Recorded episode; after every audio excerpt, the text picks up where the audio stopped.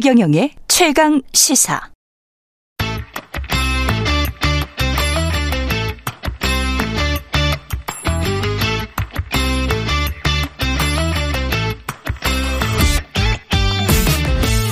네, 오늘부터 격주 목요일마다 새로운 코너 선보입니다. 이름하여 장신 뉴스. 단신 뉴스는 다르지 않습니다. 길고 깊이 있는 뉴스를 다루는 장신 뉴스. 예, 장윤선 정치전문기자, 신인규 정당 바로서의국 대표, 장신 커플 자리하셨습니다. 안녕하십니까? 네, 안녕하세요. 네, 네 안녕하세요. 예. 왜 인사를 주저주저 하십니까? 예.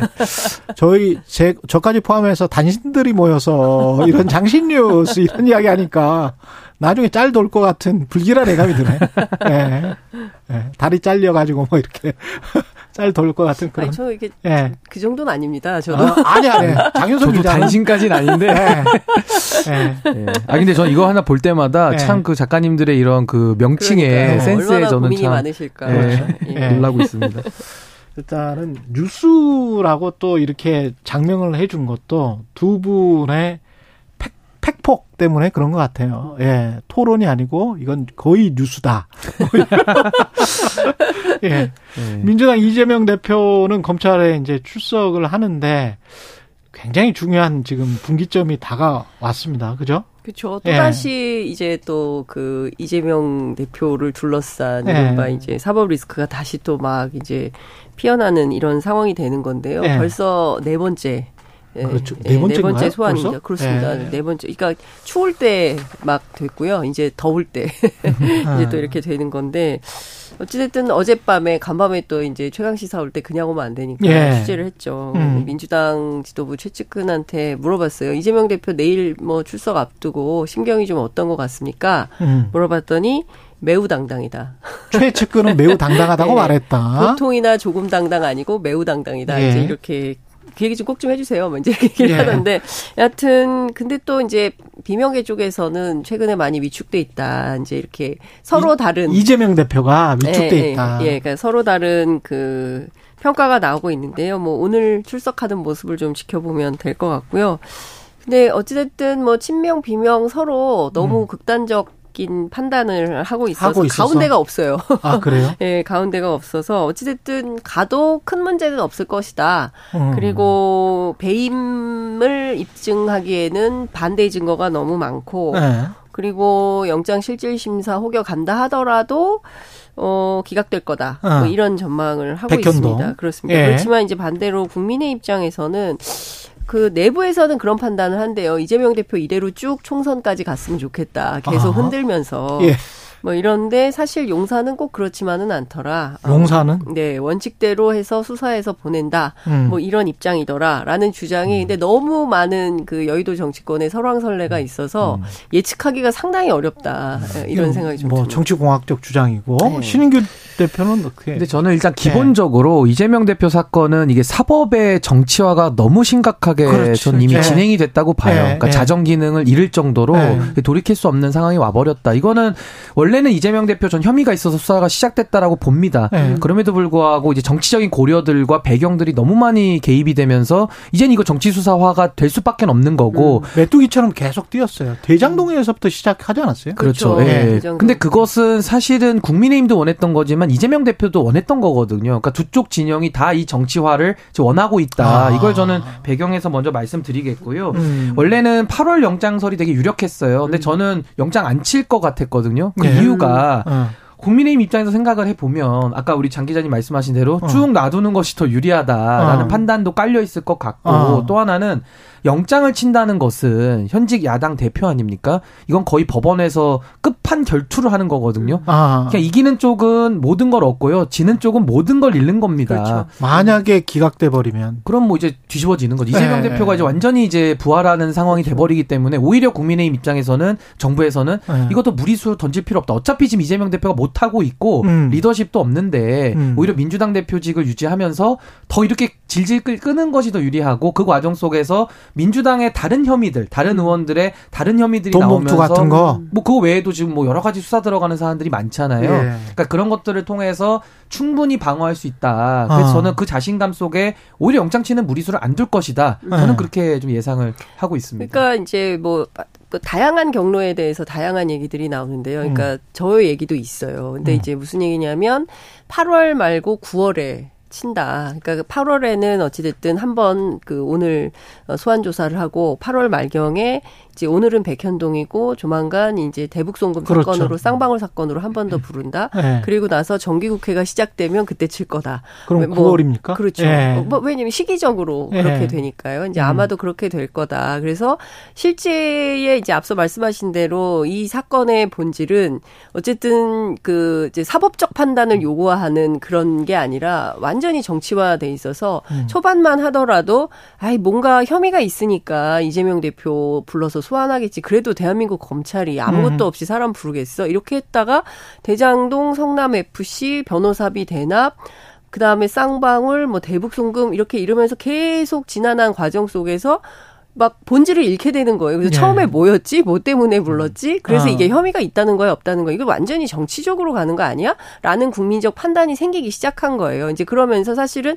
검찰도 곤란해졌다. 이런 얘기를 민주당 안에서는 하고 있거든요. 예. 그러니까 이 사건 어떻게 될지 아무도 모른다. 이런 얘기도 나옵니다. 근데 저는 매우 안타까운 게 대한민국 현실이라고 보는 것이 저는 검찰이 그동안에 문재인 정부 때부터 이게 지금 나온 의혹 아닙니까? 예. 그때는 오히려 눈치 보면서 수사를 안 했어요. 음. 어. 그러다가 이제는 정권 바뀌고는 수사를 하고 있는데 온갖 정치적 오해를 받으면서도 검찰이 계속 정치적인 그런 행보를 하고 있다라는 평가가 지배적이지 않습니까? 그렇다면 검찰은 양 정권에서 다 지금 정치적인 역할을 하고 있다라는 그 음. 오명. 그러니까 저는 평범한 검사님들 지금 뭐 형사부나 이렇게 열심히 일하시는 분들에게는 참 죄송한 말씀입니다만은 음. 이 대한민국 검찰이 정치 한복판에 서 있다. 음. 이 오명을 아, 그렇죠. 어떻게 씻을 것이냐는 이제 네. 검찰의 저는 막중한 이제 숙제가 된 거 아니냐. 아, 그래서 봅니다. 젊은 검사들이야 이거 그만하고 싶다. 음. 아니 솔직히 뭐 그런 얘기를 특수수사를요. 네. 특수수사를 이렇게 길게 하는 예가 없어요. 네. 그러니까 이것은 특수수사 원칙에도 맞지가 않고 만약에 증거가 없으면 빨리 그냥 불기소 처분하고 끝내는 게 맞죠. 음. 근데 이거를 질질 끌면서 정치인에 대한 수사를 오래 지속한다라는 것은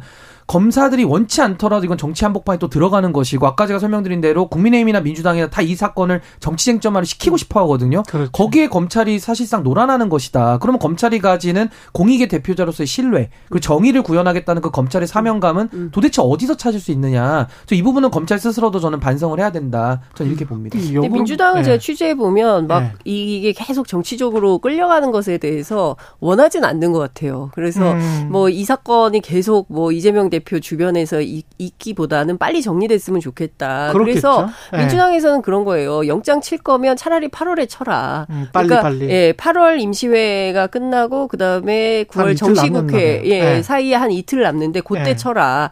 그러면 그냥 가면 되는 거 아니냐. 비회기가 되니까. 검찰은 절대 그렇게 안 하죠. 그러니까요. 그러니까 목적이 딴 데 있는 거 아니냐. 원치 않는다는 거 아닙니까? 아, 그러니까 목적이 딴 데 있으니까 네. 그런 거 아니냐. 그러니까 네. 결국에는 이제 검찰의 정치화, 이 정치 검찰의 문제를 지속적으로 지속적으로 민주당은 지적을 하는 거죠. 사실은 최은순 씨 그 대통령 장모도 네. 그렇고 주가 조작 의혹 사건도 그렇고 음. 거기에 관해서는 상당히 검찰이 미온적이었다라는 그렇죠. 것들이 음. 많이 나왔잖아요. 그 박영수 특검도 음. 수사 안 하다가 이제 최근에 구속이 그렇죠. 된 거죠. 네. 네. 아니 그 아직도 그 50억 클럽 뭐 김수남 총장 아무도 음, 다 수사 예 권순일 대법관 그렇죠. 다 수사를 안 하고 있고. 네. 박영수도 계속 봐주는 것 같다가. 그러니까요. 네. 좀 국민들은 계속 그런 거는 보고는 있어요. 네. 예. 다 판단하고 있습니다. 그러니까 예. 누구는 지금 세게 수사하고 그렇죠. 누구는 봐주고 있고 네. 제대로 압수수색 영장 예컨대 최수 저 뭐니까 최수근 상병 문제만 네. 하더라도 평소에 검찰 같으면 벌써 다 아, 압수수색 음. 들어가고 했어야 되는데 전혀 특히 그 공수처가 너무 안 움직인다. 이제 음. 이런 비판도 나오는 거죠. 그러니까 대한민국 검찰, 경찰, 감사원 그리고 선관이라고 하는 이런 모든 기관들이 지금 정치적 중립의 의심을 음. 강하게 받고 있기 때문에 전 이것이 대한민국의 어, 전체적인 이 사회 시스템의 면에서는 상당히 이것은 아픈 부분이고 음. 전이 부분이 극복되지 않고서는 대한민국 정치도 연달아서 이게 정상화되기가 어렵거든요. 진짜 진짜 정말 중요한 말씀 음. 신 변호사님 하신 건데요.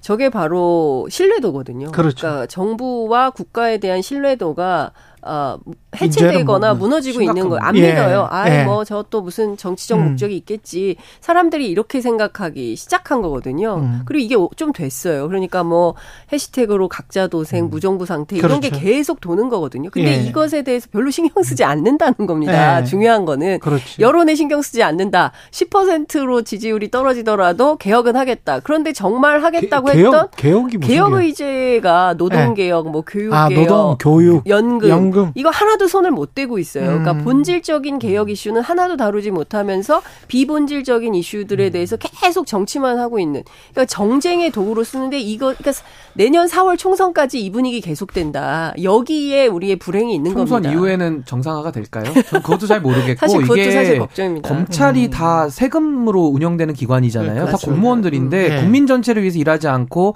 어느 특정 정파를 위해서 일한다라는 시각을 늘 지금 자초하고 있기 때문에 그렇죠.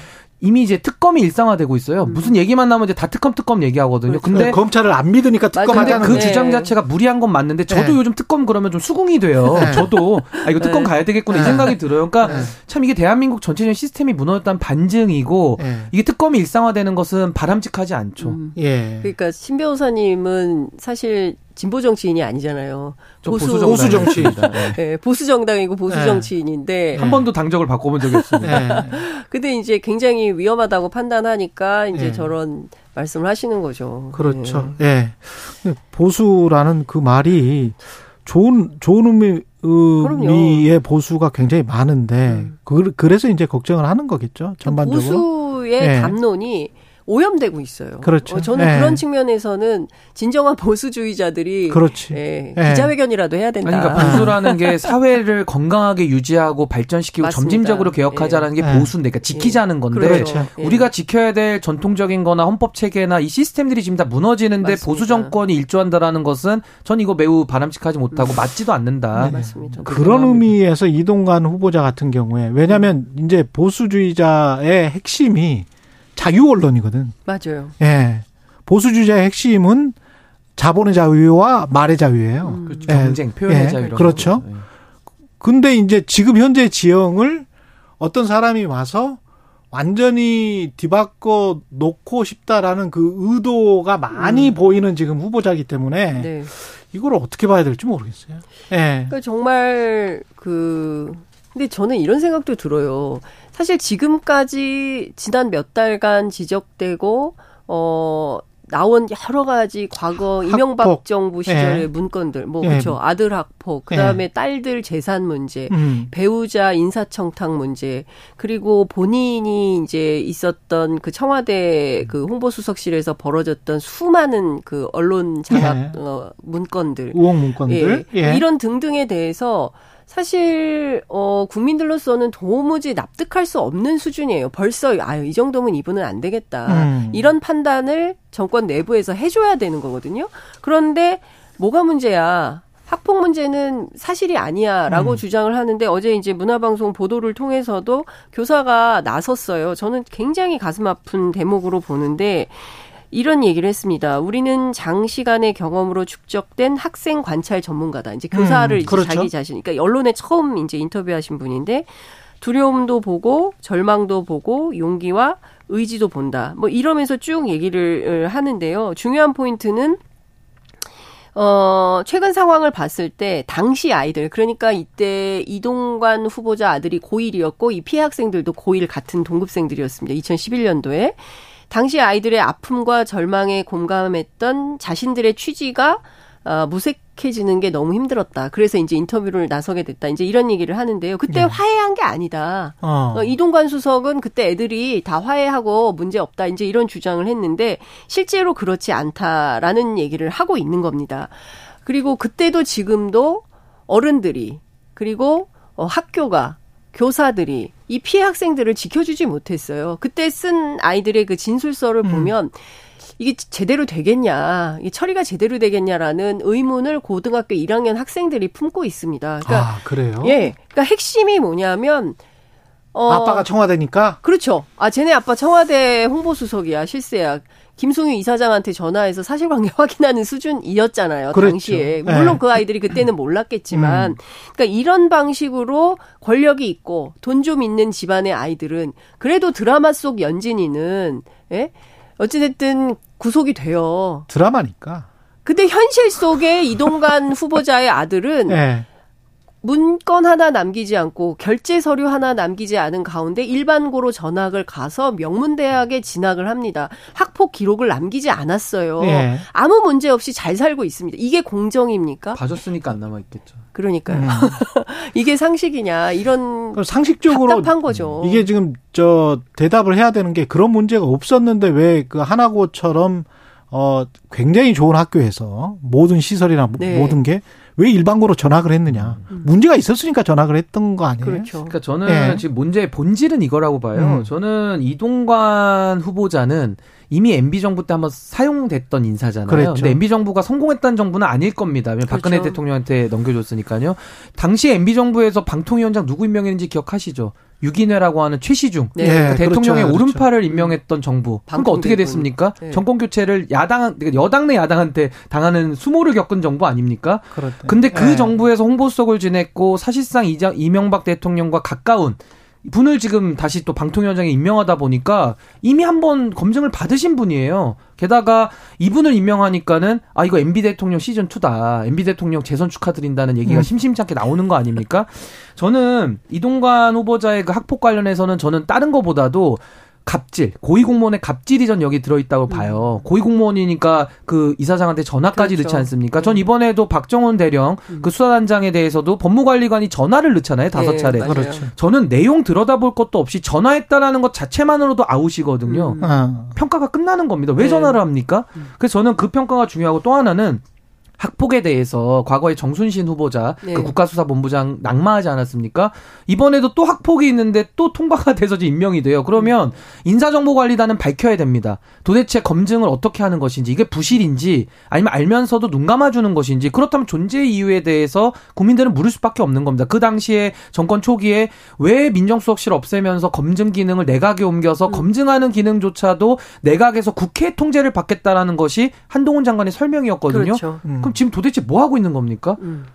물론 국회가 지금 제 역할을 못하는 것도 문제입니다만은 인사정보관리단은 인사검증을 그럼 이렇게 한다는 것이 그러면 윤석열 정부는 앞으로도 학폭 인사들 음. 임명하는 것이 정부의 기준인가요? 음. 여기에 대해서 저는 답을 해야 된다. 굉장히 저는 굉장히 심각한 문제다라고 저는 생각을 합니다. 그러니까 지금 민주당 나오는, 네. 민주당 같은 경우 이동관 후보자 청문회를 잘 준비하고 있습니까? 뭐 놀지는 않는다. 놀지는 않는다. 예, 열심히 하고 있다. 네. 이런 얘기는 하고 있는데 네. 한동훈 장관의 인사청문회 재판이 돼서는 매우 곤란하겠다라는 네. 경각심은 내부에 있긴 한 것 같아요. 음. 근데 이제 그 특히 이제 앞서 쭉 열거했던 여러 가지 이슈들에 대해서 사생활 보호다 이러면서 안 내놓는다는 거예요 자료를. 네. 그러니까 자료 제출을 거의 안 하고 있고 그리고 이제 그래서 아예 그 민주당에서 파일로 만들어 가지고 네. 어떤 자료들을 안 내놓는지 쭉 얘기를 했는데요. 그 내용 내용을 보면 정말 야, 이런 기초 자료도 안 내놓고, 그러니까 뭐 자녀 유학 관련해서 뭐 아예 아이들한테 송금 내역이랄지 이런 거는 줘야 되는 거잖아요. 근데 네. 그런 것도 안 내놓는다는 거. 그러니까 네. 이런 거죠. 어차피 국회는 무시를 하는 거예요. 국회에서 인사청문 절차가 있기는 하다만 실제로 거기에서 하루만 견디면 끝난다. 어차피 대통령이 임명할 거다. 음. 그러니까 지금 보면 우리가 대통령 중심제 국가이기 때문에 어쨌든 이게 어 견제와 균형의 원리가 작동되어야 되는데 국회가 국회의 기능을 전혀 작동하지 못하고 있다. 저는 사실은 김진표 국회의장이 좀 따끔한 한 말씀을 하셔야 되는 거 아니냐. 아. 대통령이 이렇게 국회가 입법하는 것 것들 다 판판이 그 거부권 그러네. 행사하죠. 네. 또 임명하는 인사 최민희 음. 방통위원회에 대해서 여태까지도 지금 넉 달이 지났는데도 임명장 안 주고 있지 않습니까? 그러니까 직무유기란 얘기가 나오고 있어요. 그러면 이 부분에 대해서 국회의장으로서 이렇게 하시면 안 된다. 입법, 사법, 행정이 서로 견제와 균형을 하는 게 민주국가의 기본 원리다라고 하면서 국회의 권능을 좀 살려줘야 됩니다. 음. 근데 국회가 무슨 자료 요청에도 안 내놓고 뭐 그래도 된다. 버티면 끝이다. 뭐 이런 방식으로 가고 있으니까 보니까 완전히 의회 기능이 실종되고 있다 이런 비판이 생길 것 제가 같아요. 요즘에 상당히 부끄러운 게 뭐냐면요. 음. 제가 이재명 대표 후보 시절부터 지금까지 늘 공격했던 포인트가 책임 정치 실종입니다. 음. 왜 책임 안 지냐고 제가 공격을 매섭게 했거든요. 예. 그건 제 또 제 소신이기도 예. 해요. 예. 근데 제가 그렇게 비판을 했었는데 지금 우리 정부는 어떻습니까? 뭐 이태원 참사부터 해서 오송 네, 참사, 참사, 이번에 잼버리 네. 뭐 수능 문제 음. 누구 하나 책임진 사람 없고 뭐 가끔 기억나는 게 그 교육과정 평가원장님이 사임하셨는데 그렇죠. 그거는 이제 현 정부에서 임명하신 분이 아니었죠. 문재인 정부 때 임명했죠. 그러니까 지금 아무도 책임지지 않고요. 지지율이 30% 내지는 국민들의 불신이 이렇게 높은데도 책임을 안 진다는 것은 굉장히 이것은 안 좋은 시그널을 스스로 주고 있다라는 것이고 아까 장 기자님 말씀하신 대로 국회를 무시하고 있어요, 행정부가. 근데 국회를 무시한다는 것은 국민을 무시하는 거거든요. 그러면 국민은 권력자고 권력을 위임한 그래서 대통령은 권한을 행사하는 건데 권력자인 국민을 무시한다라는 건 전 있을 수 없는 일이다라고 음. 생각을 하고요. 지금 이루어지는 일들은 전 좀 비현실적으로 음. 보입니다. 아니 근데 저는 음. 제일 황, 황당한 분들이 여당 분들이에요. 예. 국민의힘 분들. 이분은 국회의원들이잖아요. 예. 자기가 행정부 장관이나 내각의 일원이 아니라 국회의 일원이에요. 그러면 국회의 일원으로서 여당이 여당으로서 자기들이 해야 되는 역할이 있는데 어제도 보니까 국, 뭐 저기 뭐야 행안이 파행됐죠. 그다음에 또 국방위도 파행이 됐죠. 이런데 일조를 한 게 누구냐면 여당 의원들이에요. 여당 의원들이 정부 인사들을 비호한답시고 막 파행시켜 버리는 거예요. 그러니까 용해인 의원 같은 분이 아이 간사님 어디 가십니까? 얘기 좀 듣고 가세요. 막 이러면서 이제 고함을 치고 이런 묻지 못할 장면이 펼쳐지는 상황이 되는 겁니다. 그래서 제가 취재를 해봤어요. 야당 의원들 도대체 왜 이러냐 그랬더니 이상민 장관하고 그 다음에 김영환 충북지사를 상당히 보호해야 된다라는 아. 어떤 강압 같은 게 있는 것 같다. 예. 상대적으로 김현숙 장관은 딱히 뭐 보호하려고 하는 느낌은 어차피 없더라. 폐지하려고 했으니까. 예. 그런 느낌은 없더라. 예. 그런데 이상민, 김영환 두 사람에 대해서는 철벽 방어다. 음. 절대 못 부른다. 죽어도 못 부른다. 이런 얘기를 한다는 겁니다. 자, 그러면 여당의 역할이라는 게 국회 안에서 자기 국민의 대표 아닙니까? 그렇죠. 아니 지역구에서 국민을 대신해서 국회에 가 있는 분들이에요. 네. 그러면 국회 안에서 그러면 내가 여당으로서 어떤 역할을 할 건지 아니, 최소한의 직업윤리, 최소한의 자기 직분에 맞는 역할을 해야 되는 거지. 완전히 무슨 용산 출장소 요원들처럼 그렇게 행동하면 이게 맞습니까? 근데 만약에 뭐 대통령실이나 뭐 국민의힘의 의도가 진짜 뭐 공영방송에 장악에 있다면 설사 그렇게 해서 이동관 후보가 어 방통위원장이 돼서 공영방송을 장악한다고 쳐요. 만약에 의도가 진짜 그런 것이라면. 근데 그게 저는 총선에 국민의힘에 도움이 될까? 그런 생각도 들어요. 왜냐하면 유권자를 너무 무시하는 거 아닌가? 뭐 한, 한 4, 5, 6개월 정도밖에 안 남았을 텐데, 그때 그 시점으로 보면, 이 모든 상황을 이렇게 쭉 보고 있는 중도 유권자들이랄지 이런 사람들이, 야, 이게 제대로 진행되고 있는 민주주의인가에 관해서 어떻게 판단을 할까?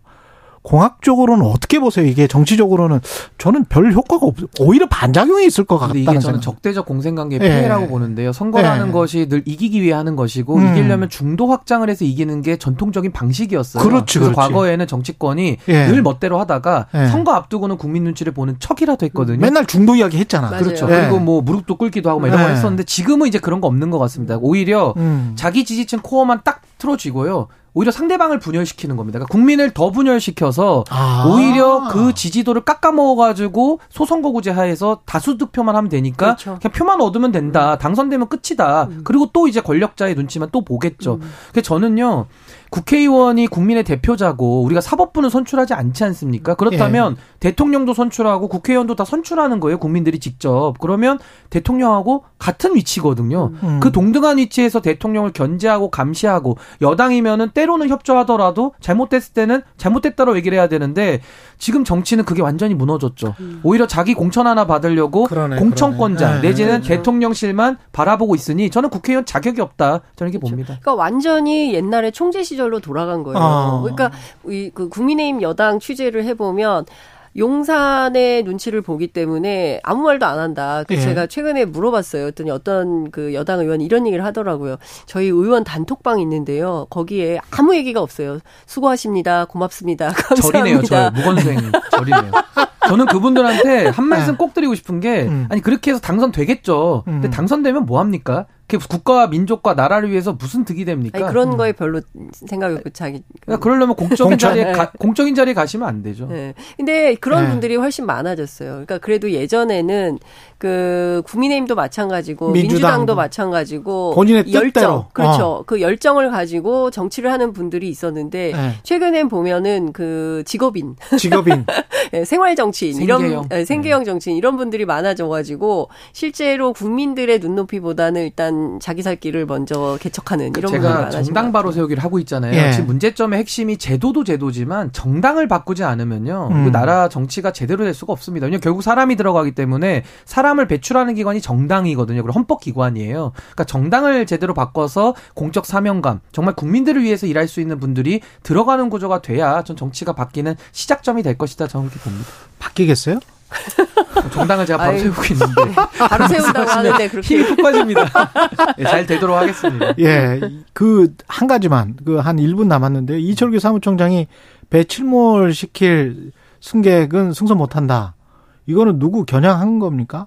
그러니까 저는 네. 모르겠어요. 메시지가 약간 좀 선문답 같고 네. 비유 은유 같아가지고 저도 잘 모르겠고요. 네. 그냥 들리는 얘기는 어. 유승민, 이준석 이 두 분에 대해서 어떻게 당해서 어. 이제 공천 과정에서 평가를 할 것이냐인데 음. 뭐 지금 썰이 많이 갈리고 있습니다. 뭐 누구까지는 품고 가자, 누구까지는 뭐 어디까지는 뭐 하자, 뭐 이게 썰이 갈려서 아직은 좀 더 지켜봐야 될 것 같습니다. 근데 그건 정세에 따라 좀 달라질 수 정세에 따라서 예, 정세에 따라서 매우 유동적이고 어. 그리고 어찌됐든 그 양당 공이 네. 그러니까 그 다수 의석을 차지하는 게 목표예요. 음. 다 어, 최소한 그렇지. 과반 이상은 해야 된다라는 게 서로 절체절명의 과제이기 때문에 예. 지금은 알 수 없고 지금은 음. 줄 서라 음, 어, 입단속하겠다 이, 이런 걸로 이제 인식을 해야 될 거요 음. 될것 같고요 쓸데없는 소리 해서 괜히 분란 일으키지 마라 이제 이런 알겠습니다. 신호고 예. 핵심은 이제 총선이 다가갈수록 그것은 강도가 세지겠죠. 알겠습니다. 여기까지 듣겠고요. 방금 신인규 대표가 지지율 30%대 이야기한 거 한국갤럽이 지난 8일부터 10일 자체 조사한 결과 윤석열 대통령이 직무수행을 수행을 잘하고 있다 긍정평가 35% 자세한 내용은 중앙선거 여론조사 심의 홈페이지를 참조하시면 됩니다. 예, 장윤선 정치 전문 기자 신인규 정당 바로 세우기 대표였습니다. 고맙습니다. 네, 네 감사합니다. 감사합니다. 예, 8월 17일 목요일 KBS 1라디오 최경련의 최강시사였습니다. 내일 아침 7시 20분에 다시 돌아오겠습니다. 고맙습니다.